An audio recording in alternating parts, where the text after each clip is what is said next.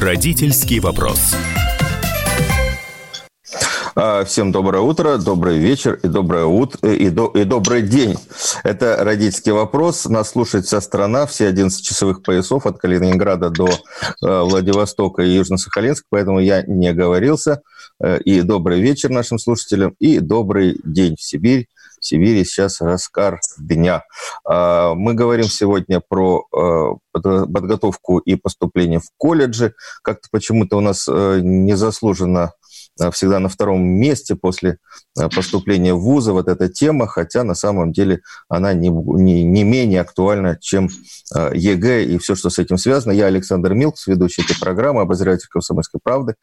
Со мной постоянная моя соведущая Дарья Завгородняя и наши гости. Первый заместитель министра просвещения Дмитрий Евгеньевич Глушко и Добрый директор день. крупнейшего...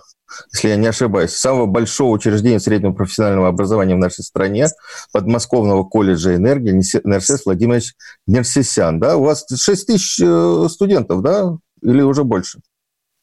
У нас ежегодный набор составляет полторы тысячи человек. В среднем мы учим четыре года, поэтому посчитать несложно. Вот. А если считать всех, которых мы учим, и взрослое население, и корот, по коротким программам, то я думаю, что... может быть, и под десять тысяч. И под десять тысяч, вот. Значит, сегодня мы поговорим про поступление в колледжи в этом году. Тема очень горячая и очень важная.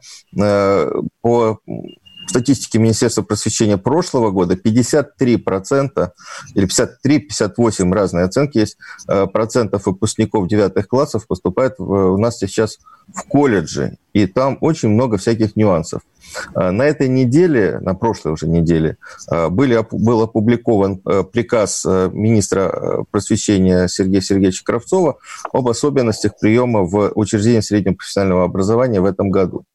Там есть много всяких нюансов для родителей, ребят, которые поступают, для сотрудников колледжей, для приемных комиссий. Это очень важно, и, в общем, мы поэтому сегодня и поговорим на эту, на эту тему. Дмитрий Евгеньевич, давайте с вас начнем. Что особенности, вот об особенностях, да, в чем, в чем особенности приема в этом году? Ну, особенности этого года – это условия... вот, пандемии коронавируса. Мы все уже, к сожалению, привыкли, наверное, хотя надеюсь, что скоро начнем отвыкать от, этих, от этой ситуации, хотелось бы. Но условия диктуют, эта ситуация диктует определенные требования. В частности, если мы говорим о поступлении, то, безусловно, для многих ребят сегодня становится одним из вопросов – это собрать пакет документов, с другой стороны, этот пакет документов доставить до колледжа для того, чтобы поступить.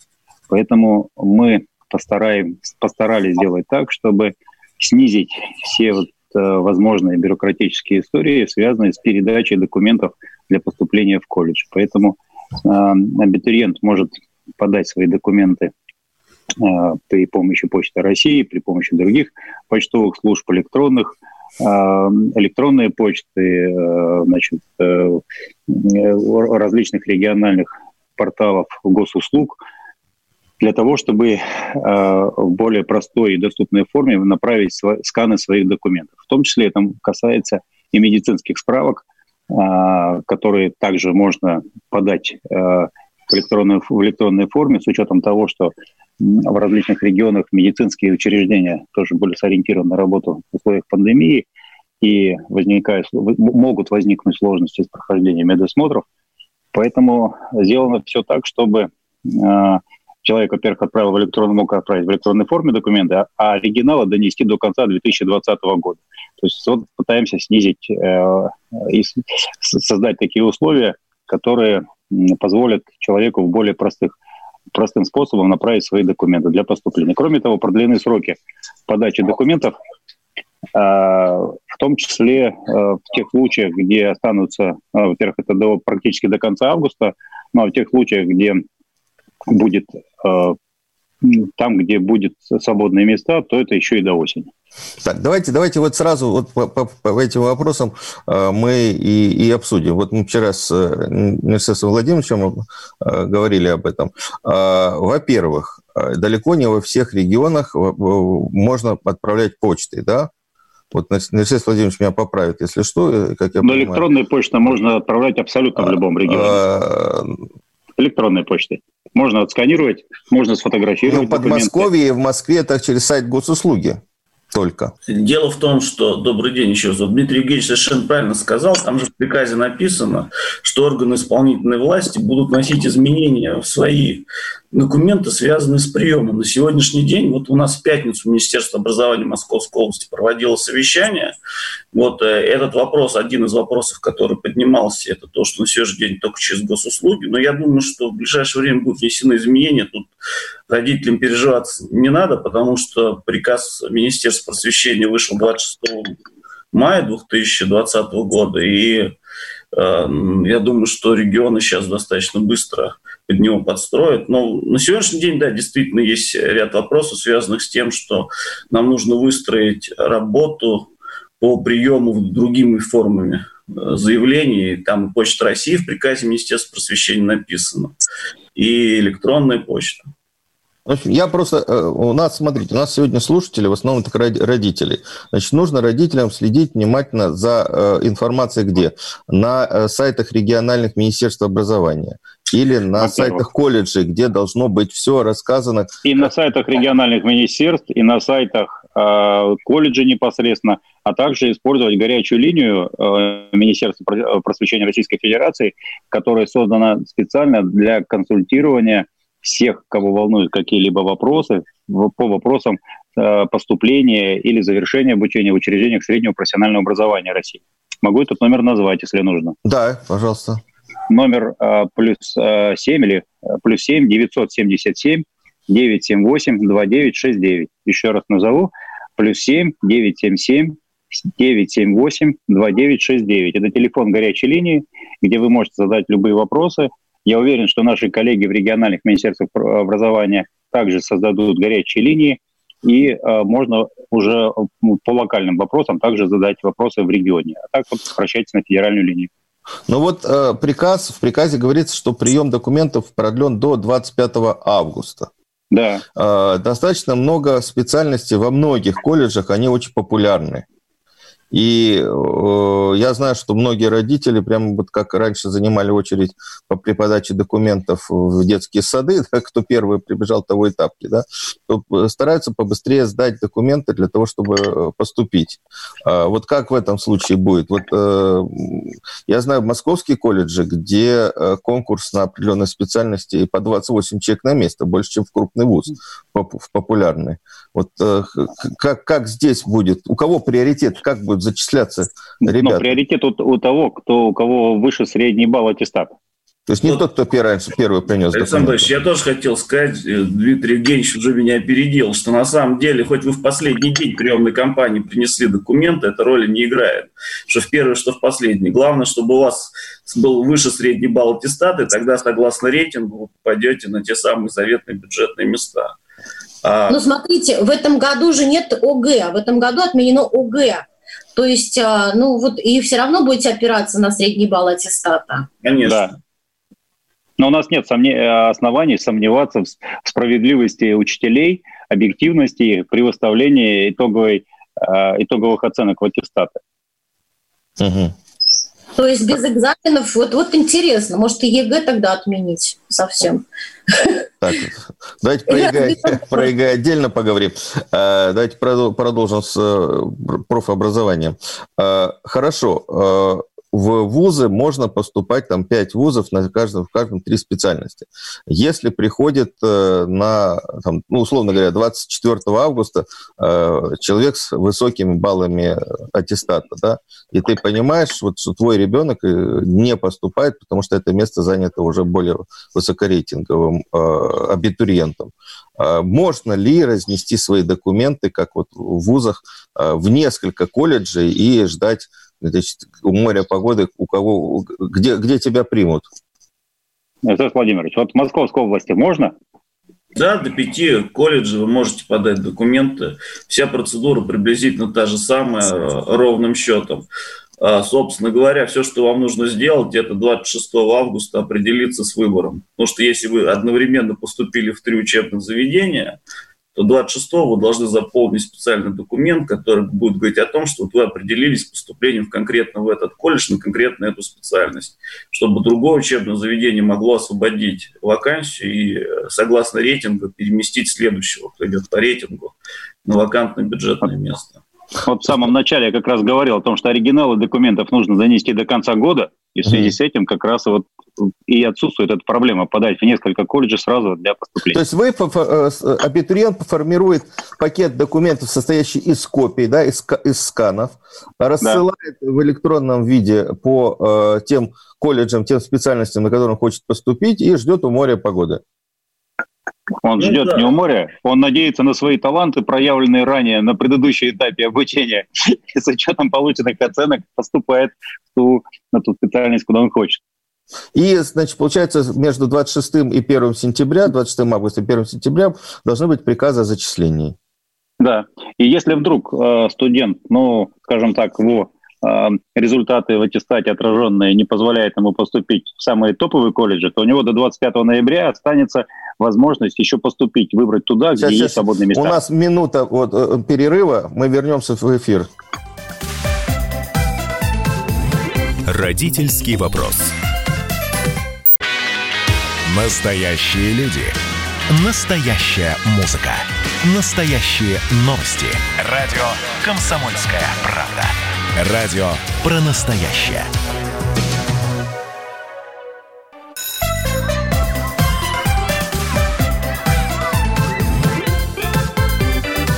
Родительский вопрос. И снова мы в эфире. Я Александр Милкус, со мной моя соведущая Дарья Завгородняя. И сегодня у нас горячий-горячий эфир по поводу особенностей приема в колледже в этом году. Я напомню, что э, по данным Министерства просвещения за две тысячи девятнадцатый год почти пятьдесят восемь процентов выпускников девятых классов поступают в колледж. Колледжи становятся все более и более популярны. На прошлой неделе на сайте Министерства просвещения был вывешен приказ об особенностях приема в колледже в этом году. И мы как раз об этом и говорим с первым первым заместителем министра просвещения Дмитрием Евгеньевичем Глушко и директором Подмосковного колледжа энергии, крупнейшего, крупнейшего колледжа в нашей стране, Нерсесом Владимировичем Нерсесяном. Я напоминаю, что у нас есть возможность звонить, потому что у нас прямой эфир восемь восемьсот двести ровно девяносто семь ноль два. Если у вас какие-то вопросы по организации и приема, и, наверное, мы еще поговорим про выпуск из колледжей и работу, которую могут получить ребята, закончив колледж в этом году, звоните нам, мы постараемся с вами это все обсудить. Давайте следующий пункт обсудим. Есть достаточно большое количество, ну, или ограниченное количество специальностей, на которые нужны дополнительные испытания. И всегда они проходили в очном формате. Ну, вот мы... Вот как раз с Нерсесом Владимировичем говорили об этом вчера. Это там полицейские специальности, специальности, связанные с чрезвычайными ситуациями. Медицинские, спортивные, медицинские. Чего, как в этом году, если у нас все в дистанционном формате?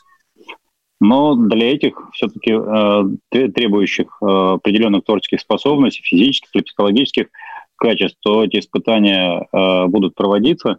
Время приема Докум... приема документов на такие специальности до пятнадцатого августа продлено, поэтому по решению как раз самих образовательных организаций, их учредителей будут выстраиваться порядок проведения таких испытаний. То есть все равно нужно будет проводить эти испытания в очном формате? Эти испытания нужно проводить. Вопрос, что по многим все равно, тем не менее, специальностям в отдельных случаях, в отдельных случаях все-таки можно проводить это и дистанционно, используя там видеотрансляцию. Потому что мы проводим и итоговую аттестацию выпускников по многим специальностям дистанционно. Но если это требует очного формата, то, то, конечно, это нужно проводить в очном формате. И уверен, что у нас сегодня есть все механизмы для того, чтобы создать э, в образовательных учреждениях санитарно-эпидемиологические условия для того, чтобы э, могла работать приемная комиссия и могли студенты прийти для сдачи таких экзаменов, таких испытаний. А мне хотелось бы, чтобы Нерсес Владимирович тоже ответил на этот вопрос. Вы что-то молчите, ничего не говорите. Ну, по большому счету, Дмитрий Евгеньевич все сказал. Я могу сказать только, что вот если говорить про наш колледж, у нас есть специальности и полицейские, и право, ну, правоохранительная деятельность, и специальность защиты в чрезвычайных ситуациях. И с этого года мы начинаем готовить медиков. Это там, где нужны будут дополнительные испытания. Вот у нас недавно было совещание с Министерством внутренних дел по Московской области, где, например, по полицейским, у них же там два, психологическое тестирование и физподготовка, где было принято решение, что если у ребенка сдано ГТО, то в зачет будет приниматься норма ГТО. Но психологическое тестирование в любом случае будет проходить. Вот дальше будет создаваться график, будет разнесено, чтобы все это соблюдалось санэпидемическим нормам, и дети будут, абитуриенты, по привычке называют дети, будут сдавать, и дальше уже будут рейтинговаться, исходя из того, как они сдали. Ну а как вот они будут как-нибудь в масках? Вот мне просто интересно. Я сразу вспоминаю китайскую школу, где все в масках и плексиглазовыми какими-то огородочками. Давайте мы посмотрим вот на требования Роспотребнадзора, которые предъявлены сегодня к проведению итоговой аттестации, экзамена, в том числе единого государственного экзамена. В них предусмотрены определенные требования, связанные с дополнительными санитарно-противоэпидемиологическими мероприятиями, дезинфекцией, организации входа в образовательное учреждение таким образом, чтобы не было скопления студентов, абитуриентов и всех, кто туда попадает. Это работа всего, всех организаторов проведения экзаменов. Это, то есть, касается приемных комиссий в масках и перчатках. А для самих студентов, так как они испытуемые, требований по маскам нет. Если, конечно, ребенок захочет быть в маске в силу того, что он сам этого хочет, то он может быть. Но, тем не менее, требований обязательно к нахождению в маске в требованиях Роспотребнадзора России нет. В отдельных случаях нужно смотреть, исходя опять из эпидемиологической ситуации в каждом конкретном муниципалитете, где будет происходить это приемное испытание. Но я еще раз подчеркну, уверен, что любое сегодня образовательное учреждение, от детского сада до университета в стране, это, по сути, должны быть. И мы должны создавать эти условия, чтобы они были самыми безопасными с точки зрения эпидемиологической ситуации в том числе. Поэтому для студентов, абитуриентов, которые придут поступать, требований по маскам и перчаткам не будет. Но будут дополнительные требования к эпидемиологическому порядку в организации работы образовательных учреждений. Скажите, пожалуйста, вот мы в предыдущей части вы затронули про медицинские справки. Но на некоторые специальности нужно обязательно иметь медицинскую справку. Далеко не да. все поликлиники сейчас работают. Некоторые закрыты, некоторые перепрофилированы. И я понимаю родителей, которые в детские поликлиники не очень хотели бы отправлять своих детей сейчас за вот этой медицинской справкой. Можно ли ее донести позже? Вот, когда... Можно ее донести позже, можно ее донести, оригинал справки донести и справку саму можно донести до конца две тысячи двадцатого года. Угу. А э, есть такой подводный момент, об этом мы тоже... Вот, вот, Нерсес Владимирович там помалкивает, так вот серьез, серьезным видом на нас смотрит через Zoom. Да, но вот мы говорили с ним, что подали документы одни, а принесли документы оригинала, и выяснилось, что, в общем-то, не, не все там так чисто и, чисто, честно и чисто, как когда отправляли. И получается, что надо отчислять студента в середине учебного года. Ну, просто за то, что он, может быть, специально, может, намеренно допустил ошибку в пакете документов. Ну, Нерсес Владимирович, пускай как раз на практике и расскажет, как он будет действовать. Ну, пока на практике мы не понимаем, как в данной ситуации действовать, потому что, например, опять же, возвращаясь к медицинским справкам, если говорить про формулу У ноль восемьдесят шесть, то, допустим, она перейдет у нас из школы. И это не, не самая большая проблема. А вот те справки, которые для защиты чрезвычайных ситуаций или для полицейских, там другая справка. И в любом случае э, ну, МЧС России и, МЧ, и МВД по Московской области, они будут э, каким-то образом выстраивать. Мы сейчас это проговариваем, работу медицинских комиссий. Другой вопрос, что действительно э, мы пока не можем прийти к единому пониманию с нашими контрольными органами, каким образом будем решать ситуацию, когда ребенок поступил, а потом через полгода принес документы, мы эти документы сличили и поняли, что учиться права он не имел. Ну, например, Московская область на сегодняшний день видит выход таким образом, что э, в телефонном режиме будем просто прозванивать школу, из которой ребенок пришел, и уточнять данные. Но вот пока мы другого варианта не видим. Хотя, конечно, если была бы какая-нибудь Дмитрий Евгеньевич, единая система, через которую можно было увидеть копию документов из другой школы, то было бы, конечно, значительно удобнее. Это вот то, о чем что надо создавать единое цифровое пространство для системы образования. Это крайне важно. Ну, Нерсес Владимирович абсолютно правильные вопросы поднимает с точки зрения практики. Почему я попросил его ответить, что он находится в учреждении, ему действовать. Потому что абсолютно мы все понимаем, что если по медицинским показаниям студент не имеет права, не может проходить обучение, то, безусловно, его рано или поздно отчислят. Ну, например, я сам заканчивал первое мое образование, это программа эн пэ о, учитель физической культуры. Я очень хорошо помню, как... Даже в мои годы, когда ребята приносили справки, назовем их липовые, то когда это выяснялось, а регулярно проходили дополнительное медицинское обследование, то их отчисляли. Поэтому это правильный вопрос, и мы с коллегами будем вот э, в рамках тех вебинаров, которые с регионами начали проводить и дальше будем проводить, будем эти проблемные вопросы систематизировать и пытаться искать решения, э, во-первых, оперативное для текущего момента, а во-вторых, на, на будущее, как раз о том, что Александр Владимирович сказал, что нужно создавать и расширять цифровое пространство, информационную образовательную среду, для того, чтобы мы понимали, с одной стороны, как можно больше информации о человеке, переходящем с одной ступени образования на другую, для того, чтобы сократить как раз эти бюро, различные бюрократические истории, связанные с тем, что собирать одну и ту же бумагу там, по нескольку раз в течение там, определенного периода, там, достаточно короткого периода времени. Слушайте, давайте вот как раз по медицинским немножко в другую сторону э, уйдем с вопросами. Э, в этом приказе про особенности формирования приемной кампании в этом году ничего не говорится про коррекционные группы, про группы для ребят с особенностями здоровья. А ведь многие колледжи набирают такие группы и занимаются такими ребятами. Это святое дело, и большие молодцы. Вот как в этом случае быть? Ну, такие ребята проходят специальную медицинскую комиссию для того, чтобы, подав документ О, со сво, о своих о, особенностях своего здоровья, и образовательные учреждения могли адаптировать образовательные процессы и учебное место к этим особенностям. А, такие комиссии не прекращали свою работу, ничто не мешает такую комиссию пройти и соответствующую справку медицинскую подать в образовательное учреждение при поступлении. То есть все, получается, тут все тот же, тот, точно так же, как в да. прошлые годы? Да. Есть, Хорошо. Есть небольшая проблема, прям совсем небольшая, но она присутствует. Заключается в том, что мы же пишем для каждого такого ребенка адаптивно-образовательную программу. Да. И адаптивно-образовательная программа пишется совместно с медиками, она не может писаться uh-huh. отдельным коллективом.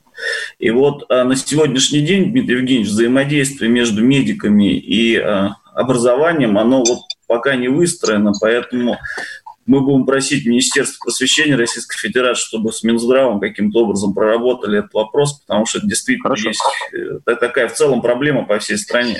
Спасибо. Мы опять перервемся буквально на, на новости, на четыре минуты. Я напоминаю, у нас в студии заместитель министра просвещения Дмитрий Глушко и директор Подмосковного колледжа Нерсес Нерсесян. Родительский вопрос.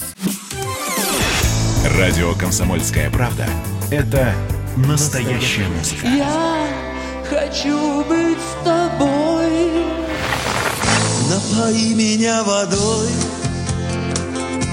твоей любви. На тебе, как на войне, а на войне, как на тебе. Настоящие эмоции. Это то, о чем я, в принципе, мечтал всю свою сознательную жизнь. И настоящие люди. Мы ведь не просто вот придумали и пошли на полюс. Мы к этой цели своей, ну, лет десять готовились, шли. Радио «Комсомольская правда». Живи настоящим.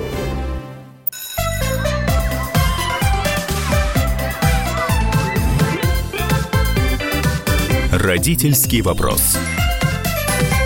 Итак, мы снова в студии. Я Александр Милкус, Дарья Завгородняя. Мы ведем эту программу. У нас сегодня программа посвящена особенности приема в колледже в этом году. Кто не, не слышал первую часть, я напомню, что поступление в колледже в последние годы становится все более и более популярным. пятьдесят восемь процентов выпускников девятых классов в прошлом году поступили в колледжи. Ну, примерно такая же цифра будет и в этом. Но в этом, конечно, из-за пандемической вот этой ситуации особенность приема будет. И мы как раз вот разговаривали разговариваем об этом с первым заместителем министра просвещения Российской Федерации Дмитрием Евгеньевичем Глушко и директором Подмосковного колледжа энергии Нерсесом Владимировичем Нерсесяном.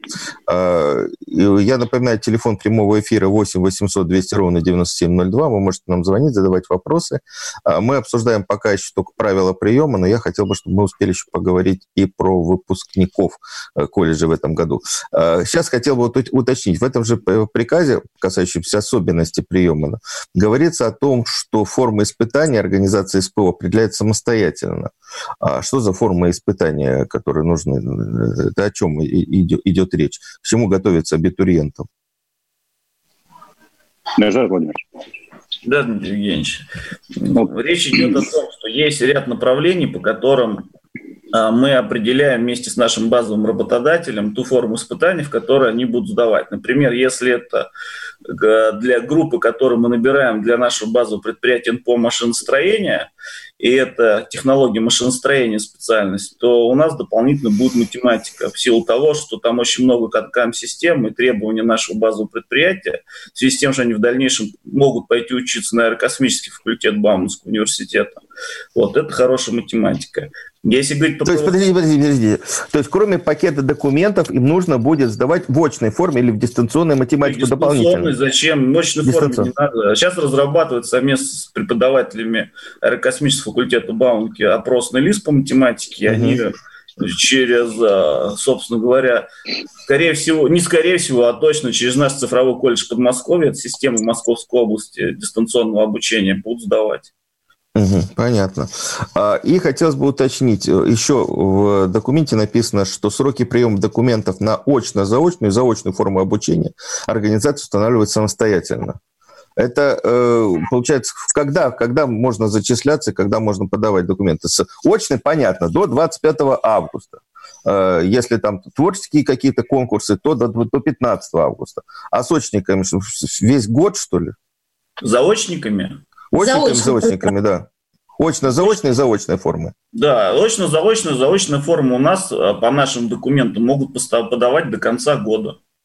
До конца и календарного года? До конца календарного года. Это связано с тем, что это же не бюджетное финансирование, это не бюджетное финансирование, то есть это финансирование за счет средств либо работодателя, либо родителей. И под ним, под каждого такого ребенка делается индивидуальная образовательная программа, поэтому там не, нету жесткой привязки, как по бюджету, к началу учебного года. Типа индивидуального плана? Да, да. А скажите, пожалуйста, а если в колледжах, вот в вузах в прошлом году была статистика платных студентов больше, чем бюджетных уже в этом, на бакалаврах, на, на направлениях подготовки бакалавров, а есть ли платные места для студентов колледжей, и как вот в этом году, если они есть, формируется их оплата? Ну, наверное, Дмитрий Евгеньевич, я отвечу. Можно? Да.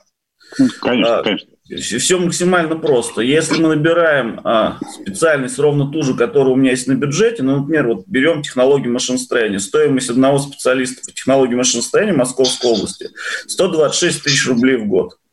Соответственно, если мы набираем такую же внебюджетную группу, то либо предприятие, которое является базовым заказчиком, либо родители платят ровно столько же, сто двадцать шесть.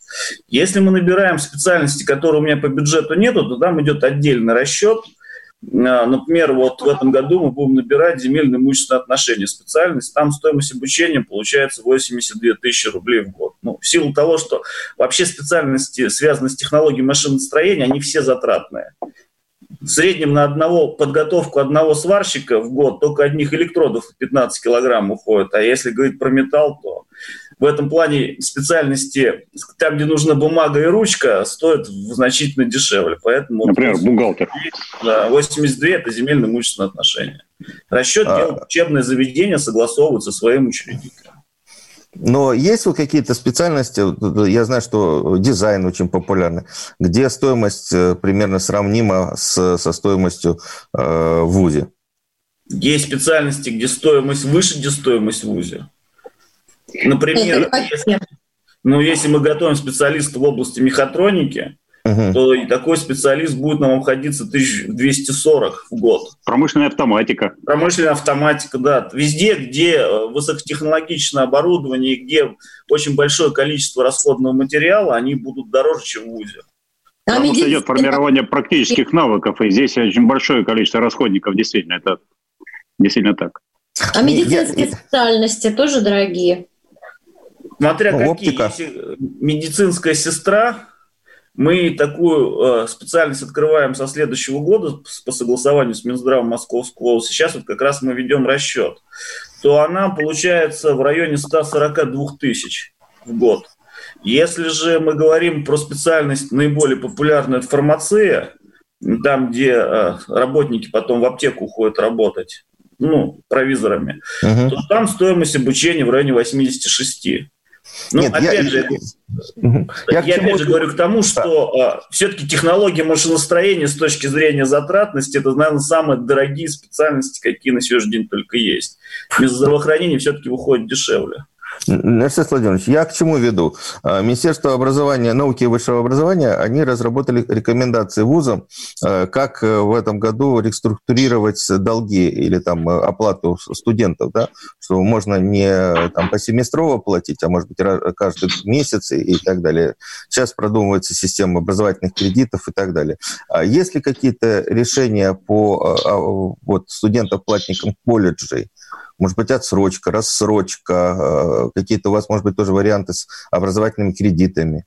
Ну, Министерство образования Московской области, как только пандемия началась, в принципе, сразу дало предложение, ну, рекомендации. Во-первых, нам мы разрешили помесячную оплату. Во-вторых, если семья находится в тяжелой ситуации, то они на мое имя пишут официальное заявление о том, что они попали в такую ситуацию. Мы им вообще даем, в принципе, отсрочку по оплате. Ну и плюс сейчас решается вопрос с образовательными кредитами. У нас два банка, это Сбербанк и Возрождение, uh-huh. наши базовые банки. Поэтому я думаю, что подтянем под историю с высшими учебными заведениями. Uh-huh. Понятно. Дмитрий Евгеньевич, а какие-то от Министерства просвещения, может быть, рекомендации по платным студентам? Может, ведутся какие-то переговоры с тем же Сбербанком по особой линии кредитования для студентов колледжей? Ну, на данном этапе мы как раз э, оцениваем масштаб проблемы для студентов колледжа. Э, и э, Сбербанк с нами всегда по большому количеству, на самом деле, проектов в взаимодействии с Министерством просвещения. Поэтому если у нас потребуется э, решение какое-то совместное, то мы это решение будем принимать. Сейчас э, вот Нерсес Владимирович как раз приводит пример того, как учредитель э, образовательных организаций, соответственно, относится к организации процесса и правильно относится к тем студентам, которые обучаются в них, и ищет решение самостоятельно, потому что все-таки это решение учредителя. Но рекомендации с своей стороны, безусловно, мы также будем давать. Друзья, а как начнется учебный год? Вот я хочу все спросить. В школах все пойдут в школу, а в колледжах, например... Все пойдут первак... в колледжи. Все пойдут в колледжи, да. Но как это будет происходить? Все-таки... Смотрите, ну, я имею коллеги, очень... ведь э, на самом деле э, колледжи, на мой взгляд, однозначно должны начать работать. Мы должны обеспечить, ведь колледжи – это подготовка к рабочему месту, в первую очередь, к организации производственного процесса. И в колледжах, помимо по профессиональным э, компетенциям, формируют еще и э, культуру организации своего рабочего места, своего рабочего процесса, обучения технике безопасности и так далее.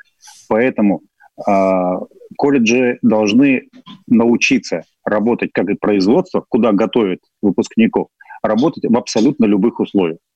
Поэтому наша задача за лето, чтобы каждый, учредитель каждой образовательной организации обеспечил тот комплекс требований Роспотребнадзора России, который дополнительно сегодня сформирован, для того, чтобы студент мог обучаться, значит, в обычной аудитории без маски и без перчаток, а на своем рабочем месте ровно в соответствии с требованиями к организации рабочего места.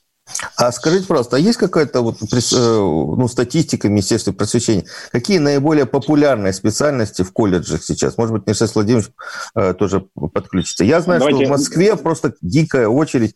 Там фотодело, искусство, связанное с искусством, с бухгалтерским учетом, Дизайн. с дизайном. Это просто море, море, ребят.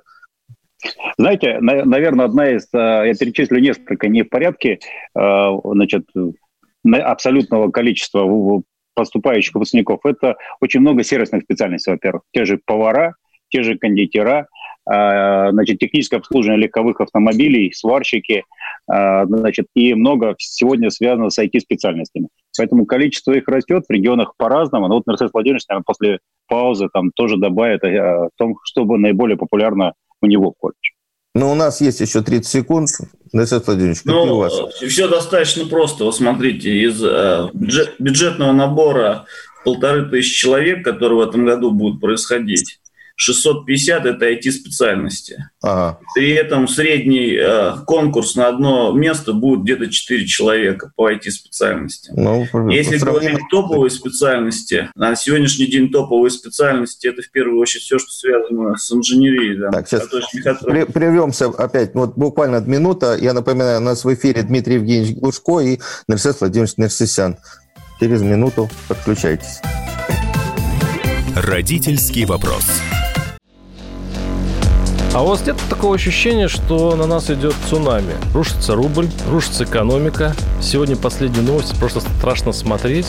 Я не исключаю самые дикие варианты. Ну, например... Наша гениальная, в кавычках, Госдума наплевала на указания президента. Проснулись от того, что вломились в дверь, забрали оружие. Начали проклинать заново мужчин. Там уголовных дел море, газеты все трещали. Но он же в Госдуме. Что вы удивляетесь? Вылилось это всеобщий хайп. Человек против бюрократии. Программа Владимира Варсовина. Гражданская оборона. На радио «Комсомольская правда». Каждую среду в шестнадцать ноль ноль по Москве.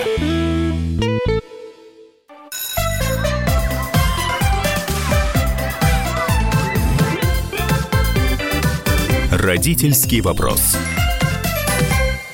Я продолжаю. Я Александр Милкус, моя соведущая Дарья Завгородняя, наши сегодняшние гости, первый заместитель министра просвещения Дмитрий Евгеньевич Глушко и э, директор легендарного, я могу, могу сказать, Подмосковного колледжа энергии Нерсес Владимирович Нерсесян. И мы разговариваем про особенности приема в колледже в этом году. Про особенности мы вроде бы обсудили, а вот особенности выпуска в этом году тоже хотелось бы как-то оценить. Э, Дмитрий Евгеньевич, э, вот опять же будем сравнивать с системой высшего профессионального образования. Э, Министерство э, науки и высшего образования рекомендовало вузам сейчас, во-первых, э, во время учебы или там летом, если есть возможность студентов брать на работу, чтобы как-то обеспечить их хоть какими-то заработками, и э, усилить работу выпускных, э, не выпускных, центров занятости, которые будут помогать э, ребятам находить работу после окончания э, вузов. Э, как с колледжами? Вот что, что, что, что в этой ситуации э, будут э, системы эс пэ о? Ну, надо начать, наверное, с того, что из системы эс пэ о в стране выпускается людей на рынок труда больше, чем из учреждений высшего образования. Более семьсот тридцать тысяч человек в этом году должны выйти на рынок труда.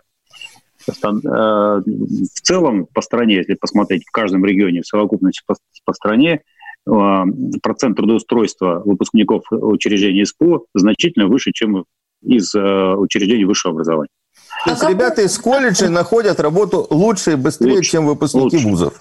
Лучше. Более шестьдесят процентов. В прошлом году шестьдесят два процента было по трудоустройству. Значительно выше. И значит, ребята из колледжей, особенно те, которые вот обучаются сейчас по ай ти-специальностям, да в том же машиностроении, они уже на, на финальных курсах, как правило, работают и имеют неплохую работу. Они быстрее выходят на рынок труда. Поэтому, значит, перед нами была задача, все-таки из эс пэ о выходит с практическими профессиональными навыками люди, которые приходят к высокотехнологичному оборудованию, в первую очередь, которые стоят вот на рабочем месте непосредственно. И они должны выйти на это рабочее место, подтвердив свои профессиональные компетенции. Поэтому перед нами стояла сложная задача, на самом деле, как в этих условиях организовать процесс вот это подтверждение этих навыков. И мы научились по многим специальностям, более тридцать компетенций, оценивать в дистанционном формате. Когда эксперты находятся, очень часто ведь у нас важна объективная оценка, поэтому очень многие, у нас есть одна из задач, это чтобы оценку профессиональных компетенций делали эксперты, которые не участвовали в обучении этого студента.